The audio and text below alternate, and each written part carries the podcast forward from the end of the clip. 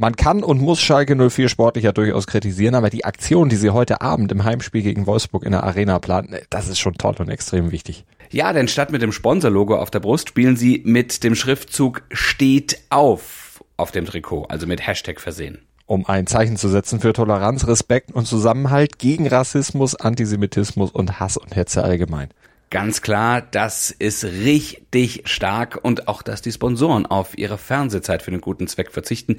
Hut ab. Hast du drauf, welcher Sponsor das ist? Das ist doch ein neuer, ne? Oh, das habe ich tatsächlich. Meinauto.de und HRS, dann nennen wir sie auch gleich. Gut, meinauto.de HS, meinauto.de HS, danke, dass ihr das macht, super. Und damit sollte das jetzt auch quasi aufgewogen sein. Absolut. Und deshalb starten wir diesen Podcast eben auch mit dieser starken Idee, weil wir sie unterstützen, sprechen ansonsten über die Baustellen von PSG vor dem Duell mit Bayern in der Champions League, machen uns über eine Reform der Handspielregel Gedanken, da muss dringend was getan werden. Und wir stimmen euch natürlich auch noch auf den historischen Super Bowl ein. Das alles im ersten Sportpodcast des Tages, wie immer nach dem Opener und dem laufend aktualisierten Newsblock. Darüber spricht heute die Sportwelt. Stand jetzt der erste Sportpodcast des Tages. Meinungen, Hintergründe und Analysen. Stand, stand, stand, jetzt mit Malte Asmus und Andreas Wurm. Analyse. Am Wochenende empfangen die Bayern Bochum in der Bundesliga. Naja, für die Bayern ist das eher so eine lästige Pflichtveranstaltung, denn der Blick der Münchner, der ist natürlich auf Dienstag gerichtet. Ja, dann da geht es nämlich nach Paris zum Achtelfinal-Hinspieler Champions League gegen PSG. Der gilt es, die ganzen Störgeräusche der letzten Wochen an der Sebener Straße einfach auszublenden, also einfach in Anführungsstrichen, sich zu beweisen, das müssen sie, obwohl der Gegner natürlich gespickt ist mit Superstars. Da gibt es ja einiges, was die Bayern eigentlich aber doch sehr zuversichtlich stimmen sollte, im Prinzenpark dann eben doch auch zu bestehen. Genau, denn PSG gibt Stand jetzt ein ziemlich schwaches Bild ab. Im französischen Pokal sind sie im Achtelfinale bei Olympique Marseille jetzt rausgeflogen und diese Niederlage, die macht die sowieso schon ziemlich schlechte Stimmung in Paris noch mieser und dann drücken ja auch noch die Sorgen um die Stars allgemein so ordentlich aufs Gemüt. 1 zu 2 hat PSG verloren. War schon die dritte Niederlage 2023 und L'Equipe schrieb danach, diesmal ist es ernst. Ja, aber woran hat's denn gelegen, Malte? Tja, wenn man so will, an allem. Also vorne oh, wollte der Ball nicht rein und nach hinten waren sie recht offen, denn die Offensivkräfte, die haben einfach keine Lust, mal nach hinten zu arbeiten. Und wenn das passiert, dann bietet das dem Gegner natürlich Räume ohne Ende. Und wenn man die dann eiskalt bespielt, ja, dann ist dieses Gesamtgefüge, auch wenn das aus Topstars äh, ist äh, oder zusammengesetzt ist, extrem anfällig. Und naja, also die interne Streitigkeiten haben sie ja auch noch, ne? Zum Beispiel um die ähm, Kapitänsbinde. Trotz des großen, äh, trotz großer Namen wie Neymar, Messi, Ramos. Also das ist, das müsste doch eigentlich bei denen blind laufen, oder? Tja, trotz der großen Namen hast du gesagt, man könnte auch sagen wegen der großen Namen. Ne? Also oh ja, Mbappé das, ja. zum Beispiel, der ist ja verletzt. Der wird Dienstag auf jeden Fall nicht dabei sein. Neymar, der sitzt nach muskulären Problemen gerade wieder zurück, aber natürlich noch nicht auf seinem besten Level. Hat man auch gegen Marseille gesehen. Der hat da auch dicke Chancen dann vergeben, hat auch ein bisschen Pech mit dem Pfosten und so. Aber Ramos zum Beispiel, der hat in dem Spiel mit einem doch recht verstörenden Ballverlust, kommt dem auch nicht so oft vor, den Siegtreffer von Marseille dann begünstigt. Ja, Messi ist auch nicht in der WM Form. Äh, Kapitän Marquinhos, dem merkt man auch an, dass er mit Brasilien früh ausgeschieden ist. Da knabbert der offensichtlich noch immer dran. Donnarumma hat der Torhüter schwächelt. Verratti hat sich Disziplinlosigkeiten geleistet. Also, ja, es gibt an allen Ecken und Enden Probleme. Ja, ja, klar. Also ich meine, äh, dann noch dazu, ne, das sind zwei Wintertransfers, äh, haben nicht funktioniert, ja. ja. Skriniar wollten sie holen und äh, Ziyech. Äh, also und, und dann, ich habe es gerade ja eben angesprochen, ne, die Streitigkeiten um die Kapitätsbinde, da will, wollen alle irgendwie dann doch den Hut aufhaben und im Endeffekt dann doch keiner. Also äh, dagegen wirken die Probleme der Bayern stand jetzt fast schon niedlich. Hintergrund das Pokalspiel zwischen Bochum und Dortmund hat den Fahr- und die Handspielregelung mal wieder ins Zentrum der Kritik gezogen und die Frage aufgeworfen, wann ist eine Berührung des Baldes mit der Hand als Handspiel zu werten? Kann ich dir echt nicht sagen. Also darüber kann man offensichtlich einfach stundenlang auch diskutieren und selbst Profis finden da keinen Konsens. Du kannst da drei Schiris fragen, du kriegst vier verschiedene Sichtweisen aufs Handspiel. Ja, und das Blöde dabei ist, der VAR ist in Sachen Handspielstand jetzt ja auch nicht wirklich eine Hilfe, ne? Nee, überhaupt nicht. Äh, Schwarz und Weiß, das kann man mit dem VAR-Objektiv noch unterscheiden, aber diese ganzen Graustufen dazwischen, die sind offensichtlich da nicht sichtbar und gerade auf die kommt es ja an, wenn man äh, jetzt strafbares Handspiel zum Beispiel identifizieren will. Da muss eben dann auch mal ein bisschen interpretiert werden. Naja, und aber wie soll man dieses Dilemma denn jetzt lösen? Also es, am einfachsten wäre es natürlich, jede Berührung des Balles im Strafraum mit der Hand oder mit dem Arm als Handspiel zu pfeifen.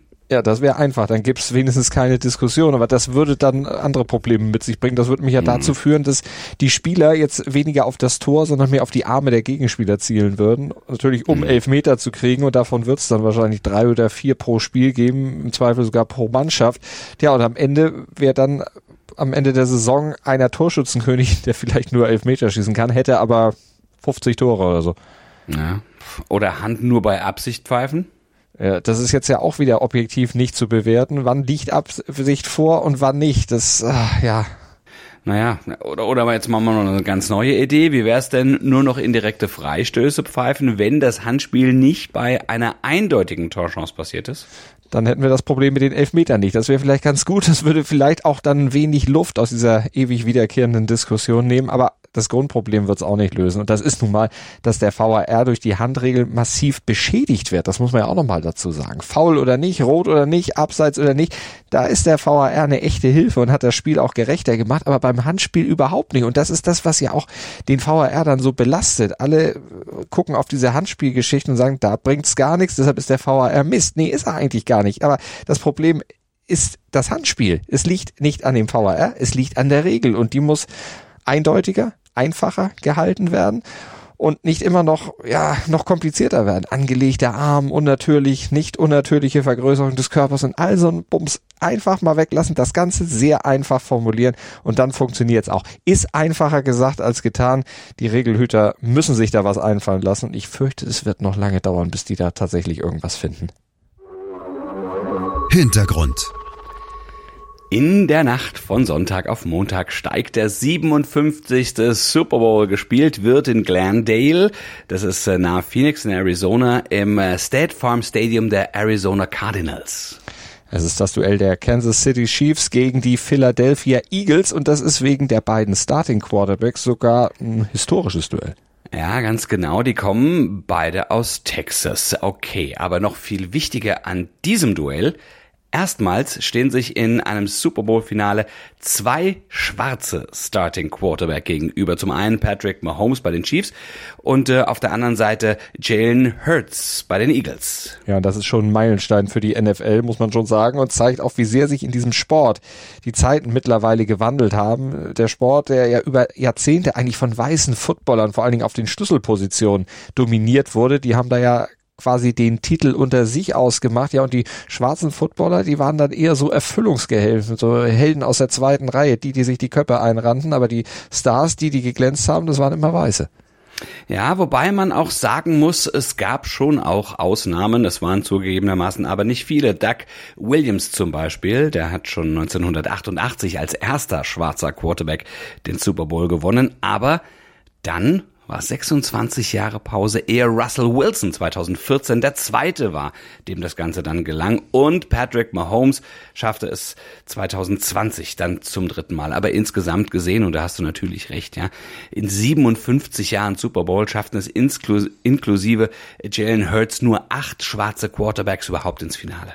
Und jetzt eben gleich zwei auf einmal. Und das ist ein tolles Zeichen, dass die Gleichberechtigung da mehr und mehr voranschreitet. Und es ist ja auch ein Zeichen für die nachwachsende Generation. Ihr könnt jetzt auch als Quarterbacks Karriere machen. Es gibt da Vorbilder. Also eifert denen nach. Lasst euch nicht einschüchtern. Aber nicht nur wegen der Hautfarbe ist das Duell Mahomes gegen Hurts historisch. Nein, denn zusammengerechnet sind die beiden dann äh, beim Endspiel nur 51 Jahre und 337 Tage alt. Mein Gott, das ist praktisch mein Alter. Naja, ein bisschen mehr noch, aber also und jünger war es in dieser Kombination stand jetzt noch niemals, dass ein Quarterback-Duo im Super Bowl so jung Egal ob schwarz oder weiß stand. Also wir sind doppelt so alt wie die. Mahomes 27, gewann 2020, ja wie schon gehört, mhm. den Titel. Jetzt steht er zum dritten Mal in vier Jahren im Finale. Ja und Hurts mit 24 dagegen Dubitant. Wer von den beiden ist denn da favorisiert? Was würdest du da sagen? Ja, also äh, kurz nochmal 220, ne, du hast es gerade gesagt, hat er gewonnen. Also da waren wir Holmes zarte 24 Jahre alt. Jetzt haben wir wieder einen 24-jährigen Debütanten. Das musst du dir mal vorstellen. Im wichtigsten Sportereignis, abgesehen von Olympischen Spielen zu stehen, was das für ein Druck bedeutet. Also, und wenn du mich nach den Favoriten fragst, muss ich sagen, naja gut, aufgrund dieser Tatsache, dass das eben so eine Drucksituation ist, naja, also Kansas City, die haben immerhin äh, den Vorjahresfinalisten, die Cincinnati Bengals, rausgeworfen. Und Mahomes sollte wegen seiner Playoff-Erfahrung um, sicher Vorteile haben, eben auch wegen der Endspielerfahrung und wegen des einen Rings, den er schon mhm. am Finger trägt. Er ist, stand jetzt der jüngste Quarterback, ich habe es ja gerade schon gesagt, der NFL-Geschichte, mit zehn Playoff-Siegen. Aber das heißt natürlich nicht, dass die Eagles chancenlos sind. Jetzt hast du eben gesagt, das wichtigste Sportereignis nach den Olympischen Spielen. Dann muss ja Mahomes oder muss Hertz äh, Messi zeigen, dass er besser ist als er. Ähm, möglicherweise, ja, das ist, das ist richtig, ja. Aber, also ist es ja, oder das Größte jedenfalls, das ja. medial größte. Zusammen mit dem Fußball-WM-Endspiel. Ich glaube, der Fußball ist noch ein bisschen größer. Das bringt der Sporttag. Stand jetzt. In der Bundesliga hofft Schalke 04 um 20.30 Uhr nach zuletzt zwei torlosen Remis nacheinander auf den ersten Sieg im neuen Jahr. Und angesichts der bedrohlichen Tabellensituation sind drei Punkte gegen Wolfsburg ja eigentlich auch Pflicht für die Königsblauen und für Wolfsburg nach drei Pflichtspielniederlagen in Folge eigentlich auch. Schauen wir auf die Biathlon-Weltmeisterschaft. Da steht der Sprint, der Sprint, der Print, ja, der, der Sprint der Damen an und nach ihrem furiosen Auftakt in der Mixed-Staffel gilt Olympiasiegerin Dennis Hermann Wick als einer der Top-Favoritinnen. Ihr zweites WM-Gold nach 2019 wäre ab 14.30 Uhr alles andere als eine Überraschung. Und in Berlin, da versammelt sich die Leichtathletik-Elite zum ISTAF Indoor. Neben 100 Meter Europameisterin Gina Lückenkämper geht auch Weitsprung-Olympiasiegerin Malaika Mihambo da an den Start und Stabhochsprung-Dominator Armand Duplantis aus Schweden, der wagt einen weiteren Weltrekordversuch. Naja, und wir wagen es Montag ab 7.07 Uhr wieder, ne? Euch die wichtigsten Fragen zum Sporttag, äh, des, zu, zu, zum Tag des Sports, nein, zum Sporttag zu beantworten. Meine Herren, es ist Zeit für ein Wochenende. Du hast es dir verdient, sage ich mal so. Ich wünsche dir ja. ein schönes, ich wünsche allen HörerInnen ein schönes noch der Hinweis und die Bitte abonnieren, bewerten, hören im Podcatcher eurer Wahl, wo ihr mögt und dann Montag auf jeden Fall dann wieder einschalten. Gruß und Kuss von Andreas Wurm und Malte Asmus. Kann ich den Turnschuh jetzt wieder aus dem Mund nehmen? Ja, kannst du. Schatz, ich bin neu verliebt. Was?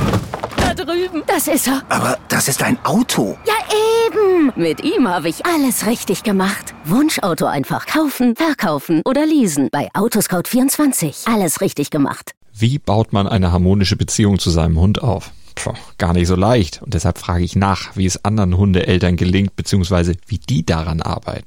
Bei Iswas Dog reden wir dann drüber. Alle 14 Tage neu mit mir, Malte Asmus und unserer Expertin für eine harmonische Mensch-Hund-Beziehung, Melanie Lippisch. Iswas Dog mit Malte Asmus. Überall, wo es Podcasts gibt.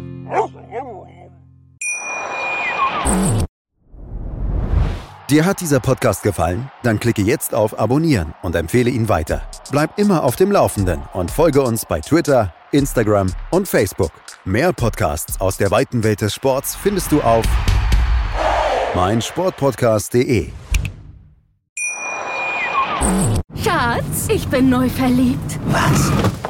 Drüben. Das ist er. Aber das ist ein Auto. Ja, eben. Mit ihm habe ich alles richtig gemacht. Wunschauto einfach kaufen, verkaufen oder leasen. Bei Autoscout24. Alles richtig gemacht.